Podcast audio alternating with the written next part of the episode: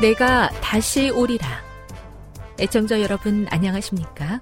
여기는 AWR 희망의 소리 한국어 방송입니다. 본 방송은 천국 복음을 온 세상에 전파하기 위해 제7일 안식일 예수 재림교회가 설립한 세계 방송망입니다. AWR 희망의 소리는 유럽, 라틴 아메리카, 아프리카, 러시아, 아시아의 방송망을 통해 전 세계에 복음을 전파하고 있습니다. AWR 아시아 희망의 소리 방송국은 한국어 방송을 매일 5시간씩 송출하고 있습니다. 희망의 소리 방송은 인터넷과 스마트폰을 통해서도 언제나 청취하실 수 있습니다. 들으실 수 있는 인터넷 주소는 awr.org입니다. 유튜브로는 awr 코리아로 검색하시면 됩니다. 이 시간 희망의 소리 한국어 방송과 함께 보람있고 유익한 시간 되시기 바랍니다. 내가 다시 오리라. 여기는 AWR 희망의 소리 한국어 방송입니다. 주파수 안내입니다. 괌에서 송출하는 우리 방송은 한국 표준시로 밤 11시에 9580kHz로 다음 날 오전 6시에 9860kHz로 각각 1시간씩 방송하고 있습니다. 우즈베키스탄에서 송출하는 우리 방송은 한국 표준시로 밤 9시에 15,530kHz로 밤 10시에 9,740kHz로 타지키스탄에서는 밤 9시에 15,255kHz로 각각 1시간씩 방송하고 있습니다. 애청자 여러분의 많은 청취 바랍니다.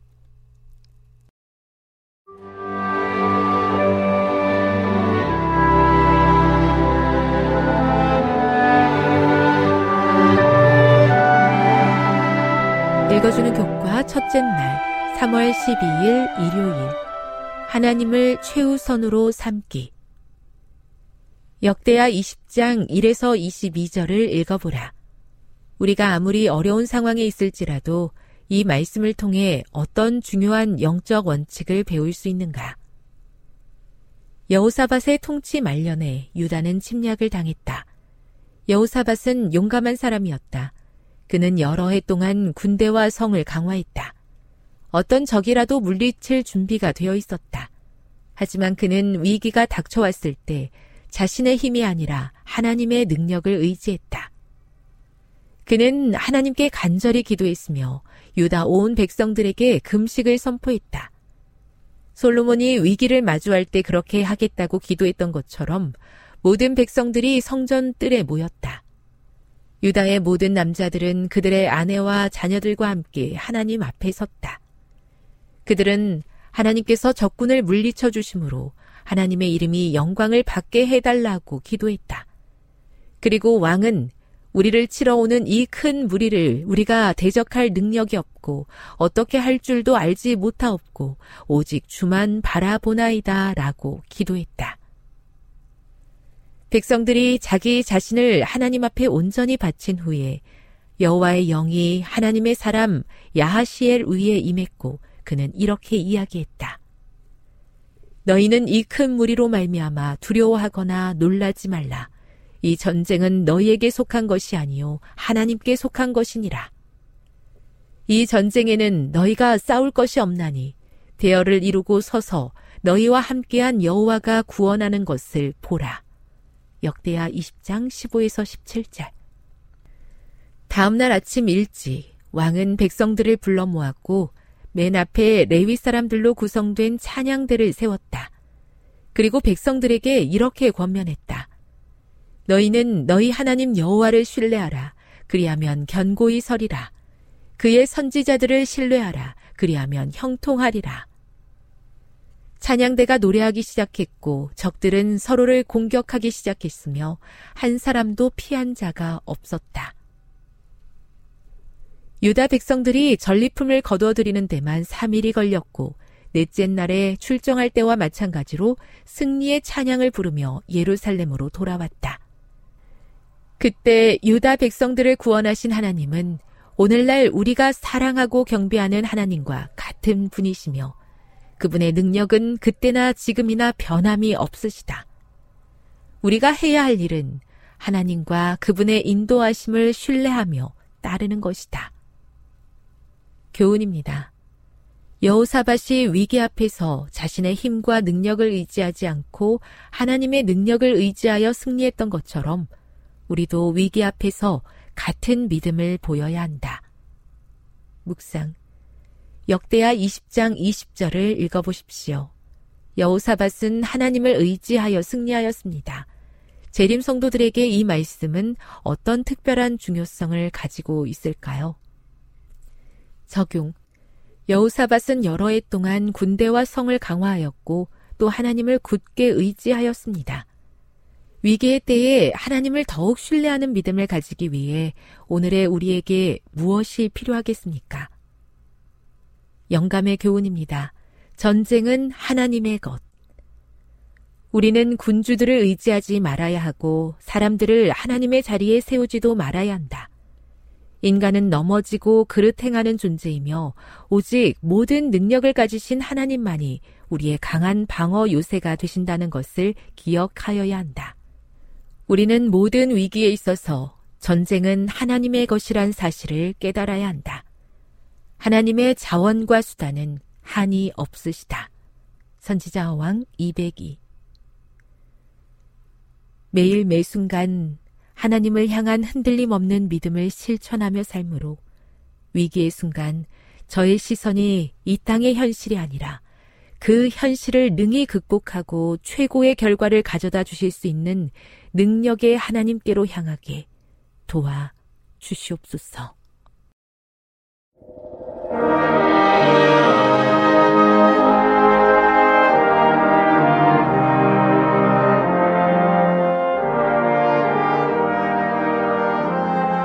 희망의 소리 청취자 여러분, 주 안에서 평안하셨습니까? 방송을 통해 여러분들을 만나게 되어 기쁩니다. 저는 박용범 목사입니다. 이 시간 하나님의 은혜가 우리 모두에게 함께 하시기를 바랍니다. 이 시간에는 사람의 이름이 대중에게 알려지게 되는 과정에서 알아야 되는 것 세 가지라는 제목으로 함께 은혜를 나누고자 합니다. 사람의 이름이 대중에게 알려지게 되는 과정에서 알아야 되는 것 세 가지라는 제목입니다. 오늘 본문은 사무엘상 18장 30절부터 19장 7절까지 있는 말씀입니다. 사무엘상 18장 30절부터 19장 7절까지 있는 말씀입니다. 블레셋 사람의 방백들이 나오면 그들이 나올 때마다 다윗이 사울의 모든 신하보다 더 지혜롭게 행함에 이에 그 이름이 심히 귀중이 되니라. 사울이 그 아들 요나단과 그 모든 신하에게 다윗을 죽이라 말하였더니 사울의 아들 요나단이 다윗을 심히 기뻐하므로 그가 다윗에게 구하여 가로되 내 부친 사울이 너를 죽이기를 꾀하시느니라. 그러므로 이제 청하노니 아침에 조심하여 은밀한 곳에 숨어 있으라. 내가 나가서 너 있는 들에서 내 부친 곁에 서서 내 일을 내 부친과 말하다가 무엇을 보거든 내게 알게 하리라 하고 요나단이 그 아비 사울에게 다윗을 포장하여 가로되 원컨대 왕은 신하 다윗에게 범죄치 마옵소서 그는 왕께 득죄하지 아니하였고 그가 왕께 행한 일은 심히 선함이니이다. 그가 자기 생명을 아끼지 아니하고 블레셋 사람을 죽였고 여호와께서는 온 이스라엘을 위하여 큰 구원을 이루셨으니 왕이 이를 보고 기뻐하셨거늘 어찌 무고히 다윗을 죽여 무지한 피를 흘려 범죄하려 하시나이까? 사울이 요나단의 말을 듣고 맹세하되 여호와께서 사시거니와 그가 죽임을 당치 아니하리라. 요나단이 다윗을 불러 그 모든 일을 알게 하고 그를 사울에게로 인도하니 그가 사울 앞에 여전히 있으니라. 대중들에게 잘 알려진 사람들의 겉모습만 보면 매우 쉽게 혹은 운 좋게 그 자리에 올라선 것처럼 보이지만 그 내면과 과정을 면밀히 살펴보면 쉽게 된 일은 아무것도 없습니다. 그 자리에 오르기까지 수많은 어려움과 좌절이 있었고 그것을 어떻게 잘 극복하고 극복해서 그 자리에 겨우 서게 된 것입니다. 이 세상이 힘들지 않은 일은 한 가지도 없습니다. 옛날 어느 나라 왕이 자손들에게 지혜라는 유산을 남겨주기 위해 지혜 있는 자들을 다 모았습니다. 그리고 그들이 가진 지혜를 모아 책으로 만들게 했습니다.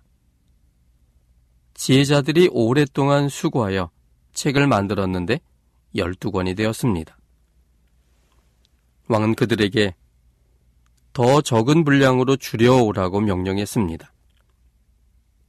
그래서 그들은 심사숙고한 끝에 500쪽의 한 권의 책으로 만들었습니다.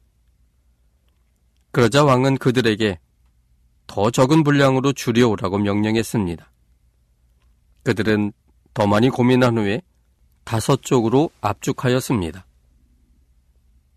그러나 왕은 그들에게 한 문장으로 줄여오라고 명령했습니다.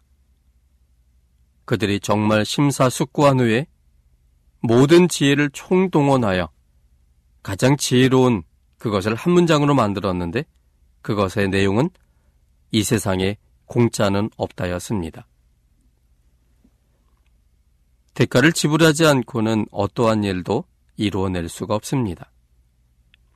사람이 대중에게 알려지게 되는 일에도 우연이란 없습니다. 반드시 겪어야 되는 과정이 있습니다.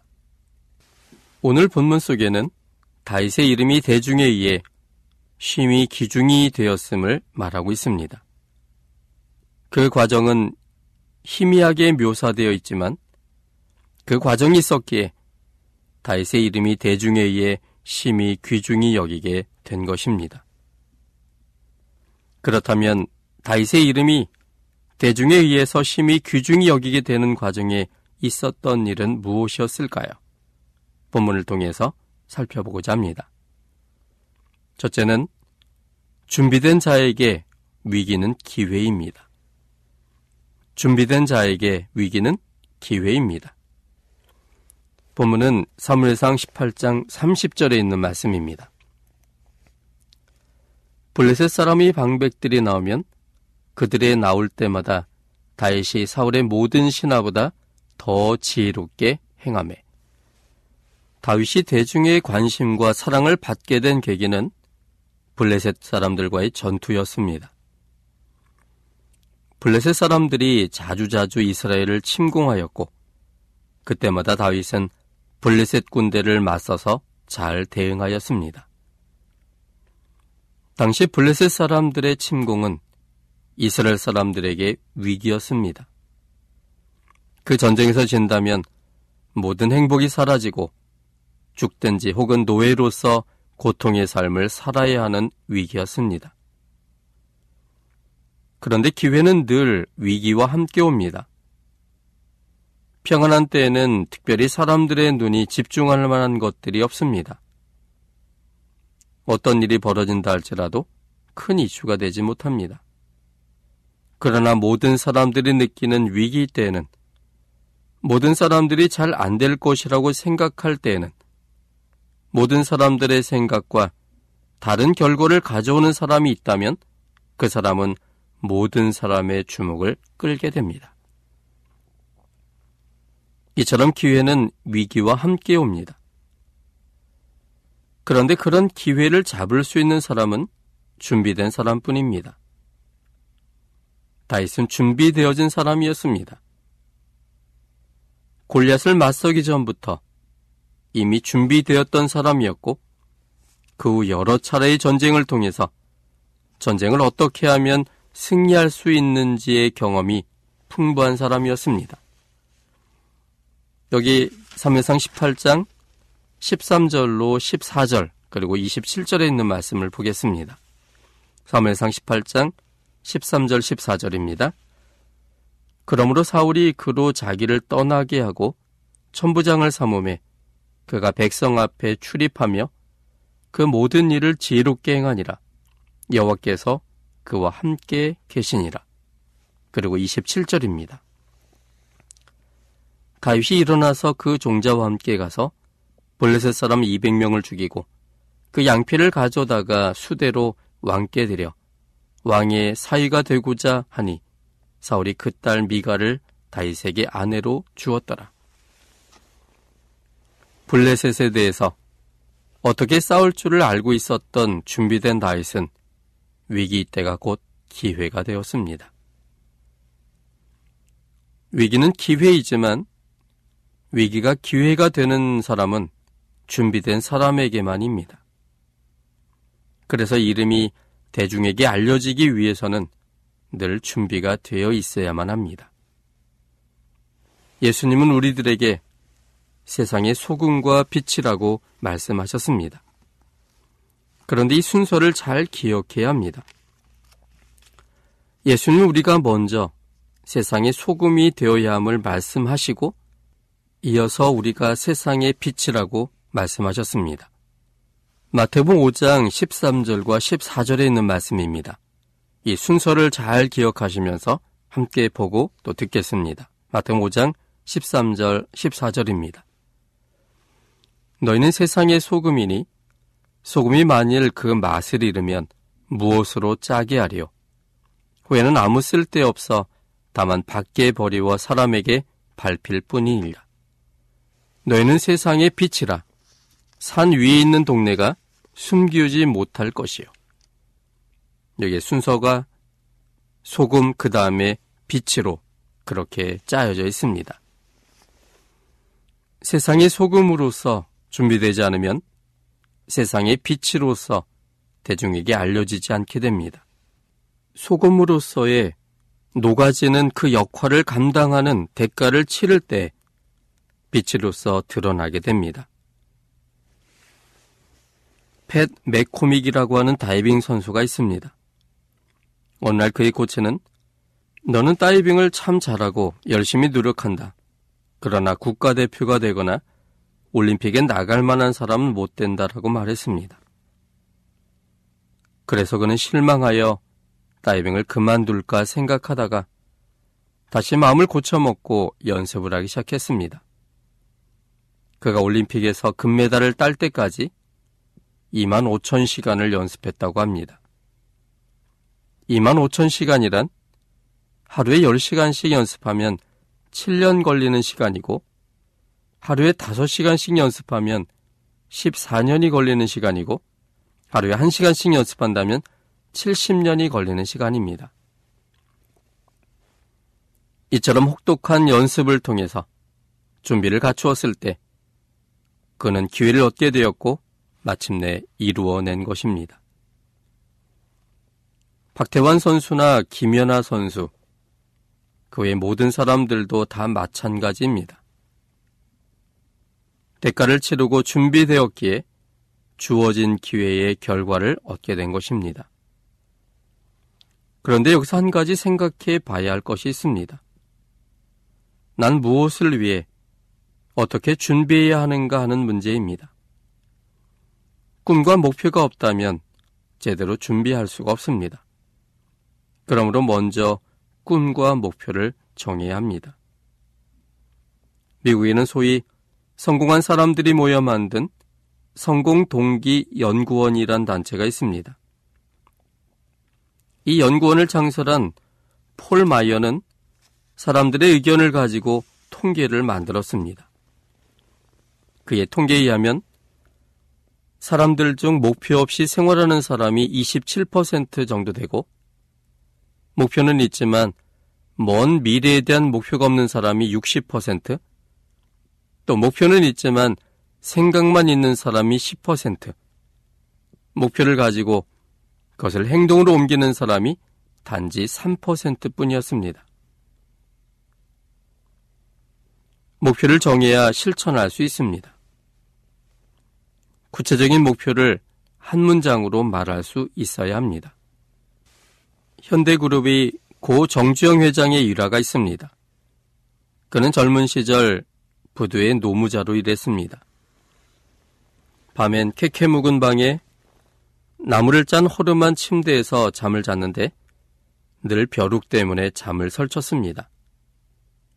많은 궁리 끝에 다음날 옷과 이불을 다 소독하고 세숫대야 같은 그릇에 물을 담고 침대의 네 다리를 물 담긴 그릇에 넣어두었습니다. 그래서 며칠을 벼룩 걱정 없이 편하게 잠을 잤습니다. 그런데 얼마 후 또다시 벼룩에게 시달렸습니다. 자다가 가려워서 깨어서 살펴보니까 벼룩이 벽을 타고 기어 올라가 천장까지 와서는 침대로 점프하는 것이었습니다. 벼룩도 목표를 세울 때 도전할 수 있었습니다. 나의 삶의 목표를 정해야만 합니다. 어떻게 나의 삶의 목적을 또 목표를 정할 수 있을까요? 우리 빌립보서 2장 13절에 있는 말씀을 보겠습니다. 빌립보서 2장 13절입니다. 여기 보면 이런 말씀이 기록되어 있습니다. 너희 안에서 행하시는 이는 하나님이시니 자기 기쁘신 뜻을 위하여 너희로 소원을 두고 행하게 하시나니. 여기 보면 우리 속에서 무언가를 하고 싶은 소원을 갖게 하는 것은 바로 우리 속에서 행하시는 하나님의 의지라고 말씀하십니다. 우리 속에서 행하시는 이는 하나님이십니다. 하나님께서 하나님의 기쁘신 뜻을 위하여 사람들로 하여금 소원을 갖고 그것을 행하도록 하신다는 것이었습니다. 우리의 삶의 목적이 어떻게 하나님께서 우리에게 주시는 것일까요? 그것은 우리의 존재의 시작점부터 우리는 이 문제를 생각해 볼 수 있습니다. 사람은 아무도 스스로 혹은 요구하여 태어난 사람이 없습니다. 사람들은 없었던 존재였는데 하나님에 의해서 만들어짐으로 시작을 하게 됩니다. 없었던 존재를 있게 하셨다면 그것은 만든 자의 의도와 목적이 있기 때문에 맞는 것 아니겠습니까? 그러므로 내 자신의 목적은, 내 자신의 삶의 목적은 출발점이 나를 만드신 하나님께 있기 때문에 하나님을 만나야만 나를 위한 하나님의 목적을 발견하고 그것이 내가 이 땅에 존재하게 되는 이유와 목적이 됩니다. 그러므로 나를 있게 하신 하나님을 만날 때만 내 삶의 목표를 찾을 수가 있습니다. 그러므로 하나님을 만나야 합니다. 하나님과 나의 관계를 명확히 알고 있어야 합니다. 그래야만 내 삶의 목표를 깨닫게 됩니다. 목표가 정해지면 그 목표를 향해 나아가도록 하나님께서 이끄십니다. 사람의 뇌에는 신경망 활성화 시스템이 있습니다. 이것은 사람이 어떤 것에 관심을 갖게 되면 사람 안에 있는 신경이 온통 그 관심을 이루기 위해서 활성화되는 구조입니다. 예를 들어 교육에 몸담고 있는 사람이라면 학교나 교육 정책 등에 관심이 많고 그것이 잘 보여주는 원리입니다. 저는 어디를 가도 교회가 제일 먼저 눈에 들어옵니다. 제가 교회에 관심이 많고 또 교회 목회가 저의 직업이기 때문에 아무도 저의 관심사에 따라서 저의 눈과 또 귀가 열려서 거기에 반응하는 것 같습니다. 저의 관심사에 제 신경이 모두 집중하는 것입니다. 내 삶의 목표를 하나님 안에서 찾게 되면 하나님의 이끄심에 의해서 온 신경이 그 목표를 향해 반응하고 그 목표를 이루기 위한 구체적인 방법들을 깨닫게 됩니다.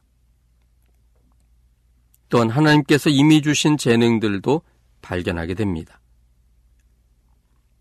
그러면 그 재능들과 또 삶의 구체적 목표를 연관시키게 되고 그러므로 그것을 어떻게 잘 활용할 수 있을지 그 지혜를 얻게 됩니다. 그러므로 삶의 목표에 맞는 그 일에 집중하여 노력함으로 준비를 갖추게 됩니다. 보스턴에 있는 존슨 오크너 재단의 연구 결과에 의하면 사람에게는 20여 개의 기본 재능이 부여되어 있다고 합니다. 그리고 그 중에 최소한 6가지에는 특별한 재능을 부여받았다고 합니다. 그러나 사람들의 80%가 하나님께 받은 재능을 하나도 사용하지 않는 곳에서 일하고 있다고 합니다.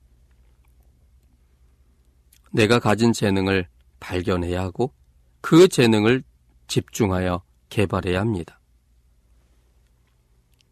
우리 부부가 사랑스럽게 키운 우리 아이를 학교에 보냈습니다. 그들은 아이가 좋은 성적을 받아오리라 기대했습니다. 왜냐하면 수영에 관한 한 자기 아이가 담임 선생님보다도 훨씬 잘할 것을 알고 있었기 때문이었습니다. 선생님이 오리에게 수영을 시켜보니 정말로 잘했습니다. 그런데 달리기는 꼴찌였습니다. 그래서 선생님은 오리에게 수영은 그만하게 하고 매일 학교에 남아서 못하는 달리기 연습만 시켰습니다. 달리기 연습을 너무 많이 해서 발바닥에 피가 나고 갈기가 다 닳았습니다. 그래서 달리기뿐만 아니라 잘하던 수영도 잘하지 못하게 되었습니다. 같은 반 다람쥐는 기어오르는 것은 1등이었습니다. 그래서 잘못하는 과목에만 집중하다가 다른 것도 여전히 잘못하고 기어오르는 것도 미를 받고 달리기는 양을 받았습니다. 같은 반 토끼는 달리기는 1등이었습니다. 그런데 수영을 못했습니다. 결국 못한 수영을 열심히 하다 보니까 수영도 못할 뿐만 아니라 달리기도 못하게 됐습니다.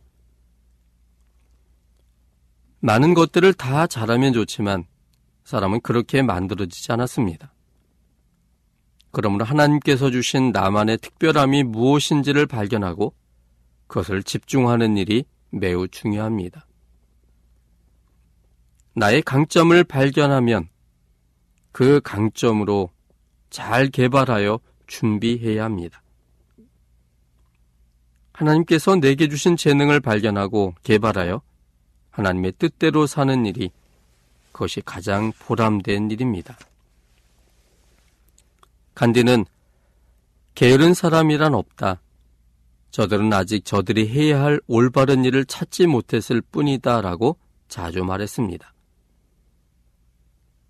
어떤 일을 할 때 행복한지를 생각함으로 나의 재능을 발견할 수 있습니다. 하나님은 우리가 이 땅에 살면서 행복감을 만끽하며 살도록 그렇게 만드셨습니다. 행복한 일을 위해서 우리가 사는 것이 우리 이 땅에 있게 하신 하나님의 뜻입니다. 행복한 일은 우리가 어떤 것에 관심이 많고 어떤 재능이 있는지를 제대로 발견하여 그 일을 할 때 이루어집니다. 밥 먹는 것도 잊을 만큼 열정적이 되게 하고 힘이 나고 기뻐지고 몰두하게 하는 그것이 있다면 그것이 바로 내게 주신 재능입니다. 내가 잘할 수 있는 것을 해야 합니다.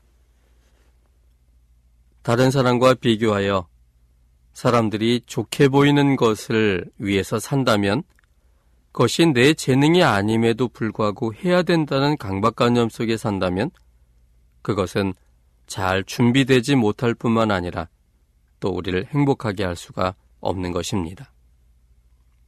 하나님께서 우리에게 주신 기본적인 재능들을 확인해 보시고 그것들을 통해서 하나님이 이 땅에 우리를 있게 하신 삶의 목적을 연관되어 발견할 수 있을 것입니다. 그래서 삶의 목적이 정해지면 그것을 한 문장으로 적어 보셨으면 좋겠습니다. 여러 이야기들이 펼쳐질 수 있지만, 그러나 한 문장으로 함축해서 그것을 정리할 수 있어야 합니다. 그래야만 그 작은 한 문장 속에 내가 살아가야 될 방향을 명백히 하므로 거기에 집중할 수 있기 때문입니다. 그 삶의 목적이 정해지면 그리고 한 문장으로 정해진다면 거기에 맞도록 우리의 재능들이 발견되어지고 또 그 재능들을 집중하여 훈련함으로 그 삶의 목적을 이루어 나가기에 부족됨이 없는 그러한 재능들을 하나님께서 우리에게 부여해 주시겠다고 약속해 주셨습니다. 우리가 준비가 되면 어떤 위기가 오건 그것은 새로운 기회가 되는 것입니다. 준비되지 않은 자에게는 기회는 기회가 온 줄도 모른 채 사라져 버립니다. 우리가 무엇을 해야 될지 그것에 집중할 때, 그리고 그것을 잘 갖추고 준비시켜 놓을 때, 수많은 기회들이 우리에게 다가서게 됩니다. 하나님 우리가 알지 못하는 수천 갈래의 방법들과 길을 이미 가지고 계십니다. 우리가 준비되지 못하여 그것을 우리 앞에 놓지 못하시는 것입니다. 우리가 우리의 삶의 목적을 발견하고 거기에 대해 최선의 것으로 준비하게 된다면 하나님은 우리가 알지 못하는 수천 가지의 방법들을 그때그때마다 적절하게 우리 앞에 제시하셔서 그걸 통하여 우리가 새로운 기회를 통해서 사람들에게 알려지게 하십니다. 그리고 한 가지 이 부분에서 잊지 말아야 될 한 부분이 있습니다. 그것은 뭐냐면 우리들이 하나님께서 주신 삶의 목적을 발견하고 또 주신 재능 안에서 잘 준비하여 하나님이 주시는 기회를 잘 잡음을 통해서 대중들에게 알려지게 됐을 때의 우리의 태도입니다. 사람들이 우리를 알아봐주고 우리를 주목할 때 그때 우리는 어떤 태도를 가져야만 될까요? 이것이 잘못, 자칫 잘못하면 교만 속에 빠져서 사람들의 시선만을 의식하며 살아가는 행복하지 못한 사람이 되고 또 하나님도 놓칠 수 있는 매우 위험할 수 있는 상황이 돼버립니다. 이 부분에 대한 하나님의 지침은 마태음 5장을 통해서 찾아볼 수 있습니다. 여기 이제 소금과 빛으로 이제 사람들의 주목을 받게 된 사람이 해야 될 모습입니다. 여기 처음부터 읽어보겠습니다. 마태음 5장 13절부터 있는 말씀입니다. 마태음 5장 13절 너희는 세상의 소금이니 소금이 만일 그 맛을 잃으면 무엇으로 짜게 하리요? 후에는 아무 쓸데없어 다만 밖에 버리워 사람에게 밟힐 뿐이니라. 너는 세상의 빛이라 산이 있는 동네가 숨기지 못할 것이요 사람이 등불을 켜서 말 아래 두지 아니하고 등경 위에 두나니 이러므로 집안 모든 사람에게 비추느니라. 이같이 너희 빛을 사람 앞에 비치게 하여 저희로 너희 착한 행실을 보고 하늘에 계신 너희 아버지께 영광을 돌리게 하라. 여기에 순서를 보면 먼저 세상의 소금처럼 우리 자신이 낮춰지고 그리고 헌신하고 봉사하며 또 내 삶의 목적대로 열심히 사는 일이 필요합니다. 그렇게 되면 사람들에게 그 모든 행위가 세상이 빛처럼 드러나게 되어서 온 동네가 그것을 볼 만큼 모든 사람 앞에 다 드러나게 될 거라는 것입니다. 그렇게 되는 결과는 16절에 보면 사람들이 그 빛을 보면서 그 착한 행실을 하기 위한 하늘에 계신 하나님께 영광을 돌리게 하는 결과가 되어야만 한다고 성경은 말합니다. 우리가 대중들의 주목을 받게 됐을 때 우리를 높이신 하나님을 보게 해야 합니다. 우리 자신에게만 집중하게 만든다면 우리는 하나님을 떠나며 교만 속에 빠질 확률이 매우 높습니다. 그러나 우리를 통하여 우리를 세우신 하나님을 보게 할 때 우리가 겸손히 언제나 우리에게 주어진 데 최선을 다하는 사람이 되게 하고 그것은 언제나 사람들의 주목을 받게 하는 그러한 자리에 세워지게 합니다. 우리를 통해 하나님을 보게 합니다. 우리를 통해 하나님이 보여질 때 우리도 하나님 안에 있고 또 우리를 통해 하나님을 보는 사람도 하나님 안에 있게 하고 그것이 바로 영원한 생명이 되는 것입니다. 그러므로 우리는 우리 자신이 드러나기 위해서 준비하는 사람이 아니라 생명은 모든 인류의 희망 되시는 생명신 하나님, 사랑이신 하나님이 드러남으로 하나님을 통하여 모든 사람에게 생명을 전달하는 가장 소중한 일을 위해서 우리가 준비되며 드러나야만 되는 것입니다. 지금 여러분께서는 AWR 희망의 소리 한국어 방송을 듣고 계십니다.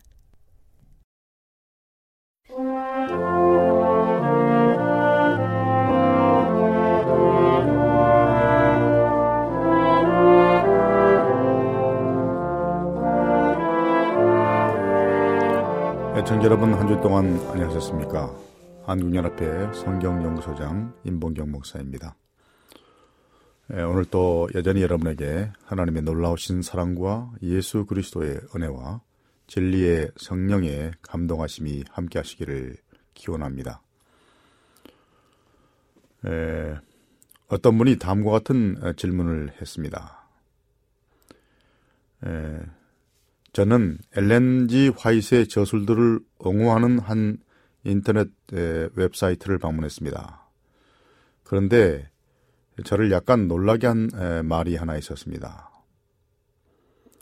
엘렌 화이트도 잘못을 저질렀다라는 대목이었습니다.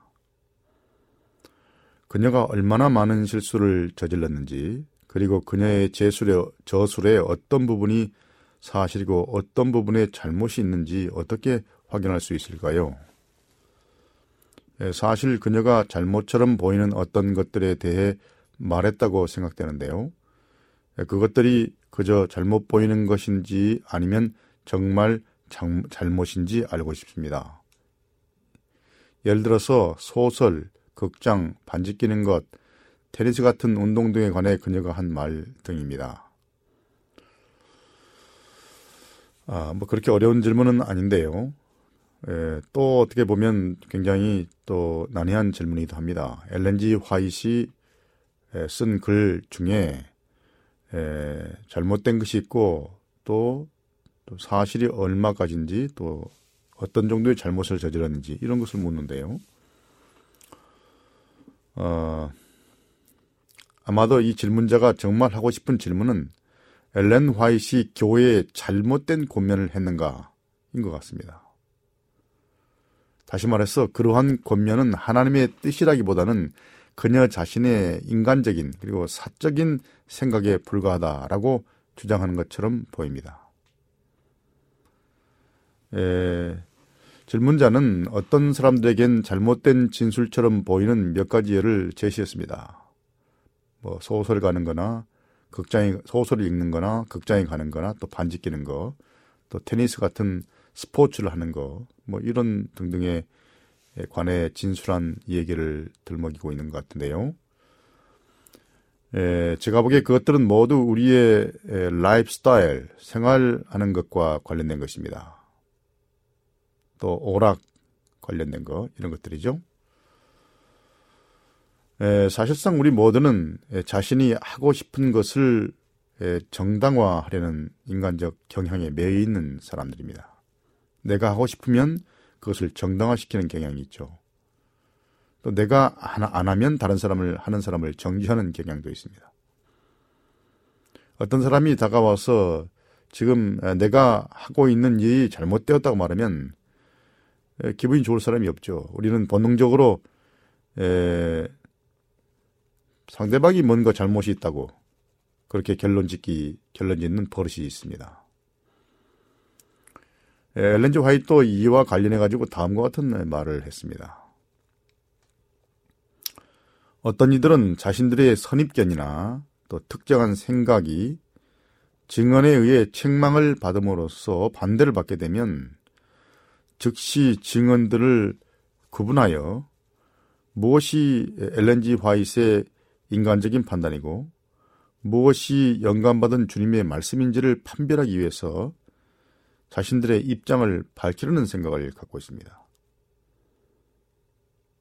자신들이 이미 품고 있는 생각을 지지하는 것은 무엇이든지 하나님께로부터 온 것이고 자신들의 잘못을 바로잡는 증언들은 인간적인 말, 곧 엘렌지 화이트 자매의 개인적, 개인적인 의견이라고 생각하기 십상입니다. 십상이다. 그들은 자신들의 전통으로 하나님의 권면을 효력이 없게 한다라고 예, 가래법 기별 3권 68쪽에 말했습니다. 이 진술은 명백한 것이죠. 예, 엘렌 화이트의 증언이 자기의 잘못을 직접적으로 책망하거나 또 자기 잘못을 지적하면 부담이 되어서 아, 그것을 받기 싫기 때문에 그 말이 엘렌 화이트의 개인적인 말이다. 이건 하나님의 증언이 아니다라고 생각하고 증언들을 사실이 사실인 것과 사실이 아닌 것, 진실된 것과 그릇된 것으로 구분하는 사람들이 있다는 것입니다. 그것은 자신의 생각으로 하나님의 권면과 증언을 무, 무, 에, 무효화시키려는 그런 생각을 나타내고 있다는 것이죠. 질문자가 말한 홈페이지에 링크된 주요 사이트 중 하나가 엘렌지 화이트는 잘못을 했는가라는 에, 섹션입니다. 그것을 클릭하면 그 질문자에 대한 간단한 답변을 볼 수 있습니다. 자, 거기서도 에, 이렇게 말했죠. 엘렌 화이트도 실수할 수 있는 것이 무엇인지를 말하고 있습니다. 그 첫 번째 문단을 보면 어, 이렇게 되어 있습니다. 엘렌 화이트 자신도 역사적인 세부 사항, 또 연대 등과 같은 어떤 정보에 대해 그녀가 실수하는 것이 불가능하다고 주장한 적은 없습니다. 엘렌 화이트는 자신이나 성경의 선자들이 하나님의 팬이 아니라 팬맨, 필자, 기록자임을 분명히 밝혔습니다. 흔히 비평가들이 지적하는 에, 성경의 연대기적 불일치가 그런 예들 가운데 하나입니다. 하나입니다. 다시 말하면 바로 이런 것들이 엘렌 화이트이 저지를 수 있다고 생각되는 mistake의 종류들입니다. 즉 역사적 사항이나 연대 등 또 어떤 사소한 정보들 말입니다. 앞에서도 우리가 한번 말씀드린 적이 있지만은 한 번은 엘렌 화이트이 파라다이스 밸리 요양병원에 에, 병실의 방이 40개가 있다는 식의 언급을 했습니다. 이를 포착한 한 남자가 그 요양병원에는 38개의 병실밖에 없다는 사실을 알고 그것이 엘렌 화이트에 대한 그의 신뢰를 완전히 잃게 했다고 말했습니다. 그러나 엘렌 화이트는 일반적인 정보 같은 문제를 영적인 문제와 같은 수준에 넣는다고 글을 꾸짖었습니다. 에, 교회에 보낸 영적인 교훈과 관련된 문제에 대해서 그녀는 단순히 자기의 사적인 견해가 아니라 주께서 자기에게 주신 교훈들을 전달해야 한다고 이해했습니다. 그러나 전적인 기별보다는 사소한 실수나 또는 망각 그리고 어떤 에, 일반적인 정보 같은 것을 가지고 그녀의 영감성을 전체적으로 버리는 것은 큰 오해라는 것입니다. 앞에서 이미 언급한 대로 성경의 기자들도 그런 에, 미미하고 사소한 미스테이크들을 저질렀습니다. 때때로 특정한 역사적 상황이 변함에 따라 그녀가 받은 특정한 교훈의 적용도 달라질 수 있죠. 예를 들어 19세기의 어떤 시기에 엘렌 화이트는 재림교인들이 자전거를 구입하는 것을 강력히 반대했습니다. 그러나 오늘날 재림교인들은 자전거를 사고 자녀들에게도 사줍니다. 그렇다면 엘렌 화이트의 그 권면에 잘못이 있습니까? 그렇지는 않습니다.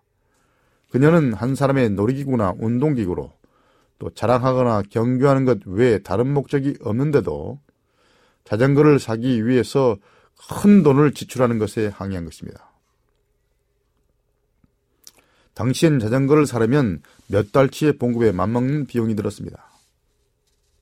그래서 그것은 그 기별의 본질이 무엇인지를 알아야 됩니다. 그런데 참 아이러니하게도 요즘 시대에도 어떤 자전거는 몇백만 원 또는 천만 원도 넘는 자전거가 있다고 들었습니다. 그러니까 오늘날에도 그리스도인이 가난한 자나 선교를 돕는 일에는 인색하면서 자기 운동용으로 레저용으로 자전거를 사기 위해 몇 달치 봉급을 드리는 건 역시 좋은 일은 아니라고 생각, 생각됩니다. 그러나 적당한 가격이며 건강을 위한 휴양이나 운송수단으로 사용될 수는 있다고 봅니다. 그러나 몇백만 원, 천만 원을 들여서 운동 스포츠용으로 사는 것은 조금 고려해 볼 만하다고 생각합니다. 역사적인 상황이 변했고 따라서 말하자면 그 권면의 적용도 플렉서블하게 변할, 변할 수 있다는 것이죠. 그러므로 그녀가 자전거에 대해서 준 교면은 오늘날에도 과도한 소비를 하는 것들에 적용될 수 있습니다. 자전거뿐만 아니라. 그 권면은 항구적으로 적용될 수 있는 그것이 바로 중심 메시지입니다. 디테일한 역사적 사실이나 정보들은 적용될 수 없지만 중심적인 원칙이나 그 기별은 오늘날에도 여러 가지 방면에 적용될 수 있다 그 말입니다. 당신이 묻는 예들과 관련하여 예를 들면 자전거 타는 거, 반지 끼는 거, 걱정하는 거 그런 권면에 들어있는 세부적인 사항들 이면에 어떤 중요한 원칙들이나 영적인 기별이나 교훈이 들어있는지를 유심히 살펴봐야 합니다. 또한 그런 원칙들이 적용될 수 있는 방식에 영향을 줄 만큼 처해 있는 상황이 변했는지도 살펴보아야 하겠죠. 에, 이 질문자가 또 언급한 다른 예들을 보면 화이시 원칙적으로 극장 가는 것을 반대했는데, 반대했는데 그 이유는 당시 그곳이 도덕적으로 매우 좋지 못한 면을 갖고 있었기 때문입니다. 바꿔서 질문하면 오늘날의 극장, 영화나 텔레비전 프로그램을 포함하여 오늘날의 극장은 그리스도인이 들어가서 주님께 이끌릴 만한 분위기로 개선되었다고 생각하시는지요? 하늘에 적합한 사람이 되고 영혼들을 그리스도께 이끌 수 있는 성령의 통로가 되기에 더 나은 그리스도인 경험에 필요하다고 여기십니까? 아니면 극장이 우리 주님을 다시 십자가에 못 박을 만한 죄들의 온상이 되고 있다고 생각하십니까? 만일 우리가 엘렌지 화이트의 권면에 근저에 이르는 영적인 원칙들을 분별한다면 극장은 그리스도인들이 가서 건전한 오락을 추구할 것인가라고 스스로 자문해 볼 것입니다.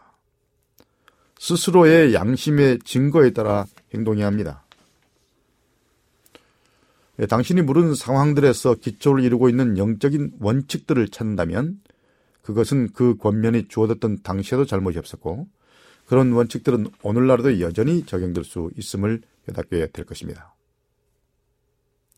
이렇게 한다고 하여 그 권면들이 인기 있게 될 것이라는 말은 아닙니다. 여전히 지금도 그런 말들은 어떤 사람들에게는 거슬림도, 거침돌이 되고 싫어하는 좋지 않은 말이 될 것입니다. 다시 말하지만 우리 모두는 타락한 인간 본성이 원하는 방식대로 신나고 재미있어서 그런 것들을 바람직한 것으로 정동하며 일반 사람들이 전반적으로 행하는 것들을 따라서 하려는 경향을 가지고 있기 때문에 사람들이 그런 권면들을 별로 좋아하지 않는다는 것입니다. 그러나 우리는 그리스도인으로서 군중을 따르거나 우리 자신이 정욕이 시키는 것을 따르라고 부름받은 사람들이 아닙니다. 예수께서는 죽도록 충성하라. 그리하면 내가 생명의 면류관을 내게 주리라고 말씀하셨습니다. 무엇이 특정 상황에서 주어진 권면의 영적 원칙이며 또 이 시대에도 적용될 교훈인지 스스로 생각해 보시기 바랍니다. 그럼 이와 관련하여 선지자는 선지자는 무한가? 라는 질문을 살펴보겠습니다. 어떤 분이 근래에 에, 선지자는 선지자도 무하지 않다. 그러므로 엘렌지 화이트 부인이 전한 기별도 문제가 있을 수 있다. 이렇게 주장한 적이 있습니다. 뭐 다시 말하면 엘렌지 화이트도 실수가 많은 인간이 그녀의 기별에도 오류가 있을 수 있다. 이렇게 주장한 것입니다. 과연 이런 주장은 적절한 말일까요? 예, 사실 엘렌 화이트는 자신에 대해 무엇을 주장한 적이 없고 하나님만 무한 분이라고 예, 천명했습니다. 이렇게 말했습니다. 무엇에 관하여 나는 결코 그것을 주장한 일이 없으며 오직 하나님께서만 절대로 오류가 없으시다. 하나님의 말씀은 참되시고 그는 변함도 없으시고 회전하는 그림자도 없으시다. 그러므로 다음과 같은 교황의 무엇에는 문제가 있다고 또 말했습니다. 그는 주 하나님이신 법왕이라고 불려오고 있으며 절대 무오의 존재로 선포되어 왔다. 그는 전 인류의 숭배를 요구한다라고 각 시대 지쟁투 50페이지에서 말했습니다. 엘렌 와이시 이 말을 어떤 의미로 했는지는 중요합니다. 자신이 전한 중심 기별에 오류가 있을 수 있다는 말로 했을까요? 앞에서 말한 대로 그도 연약한 인간이므로 기억의 오류나 정보의 미스테이크 같은 실수를 범할 수 있으나 성경과 마찬가지로 전체적인 중심 기별에는 문제가 없고 다만 그런 인간적인 미스테이크가 있을 수 있다는 것을 의미하고 있습니다. 말씀드린 대로 성경을 기록한 인간 선자들 예컨대 모세, 솔로몬, 다윗, 요나, 베드로, 심지어는 바울, 요한 등도 인간적인 약점을 지녔고 잦은 실수를 범한 자들이었습니다. 그들은 자신이 자신들이 무한자라고 주장한 적이 없었습니다. 그렇지만 이 말이 그들이 하나님께 받은 영감이나 계시를 통해 받은 그의 그들의 기별에 문제나 오류가 있었다는 말은 아닙니다. 예를 들어서 다윗이 바세바와 가늠한 죄를 범하기 이전에 기록한 시편에는 오류가 없고 범죄한 이후에 기록한 시편에는 오류가 있다는 의미로 이해할 수는 없습니다. 요나는 하나님의 기별을 전하지 않고 도망한 선지자로 큰 잘못을 범한 자였지만 그의 실수의 경험은 영감을 통해 기록으로 남았고 따라서 영감으로 기록된 요나서의 전적인 기별에는 오류가 없습니다. 베드로도 실수 많은 사람의 대표자였으나 그가 영감을 받아 기록한 베드로 전후서에는 어떤 잘못된 오류가 들어있다라는 말은 아닙니다. 자, 그러니까 이 무호설에 대해서 잘못된 이해를 갖거나 또 엘렌지 화이트이 스스로 무했다고 주장했다고 생각해서는 안 됩니다. 성경의 기자나 또 엘렌지 화이트나 다 인간적인 미스테이크가 있었지만은 그들이 하나님을 통해서 받은 전적인 기별, 영감받은 기별에는 문제나 어떤 오류가 있었다고 해석해서는 안 된다. 이 말입니다. 자, 오늘은 여기까지 하고 또 다음 시간에 이 문제를 더 보충하겠습니다. 그럼 다음 시간까지 평안하시기를 기도합니다. 안녕히 계십시오.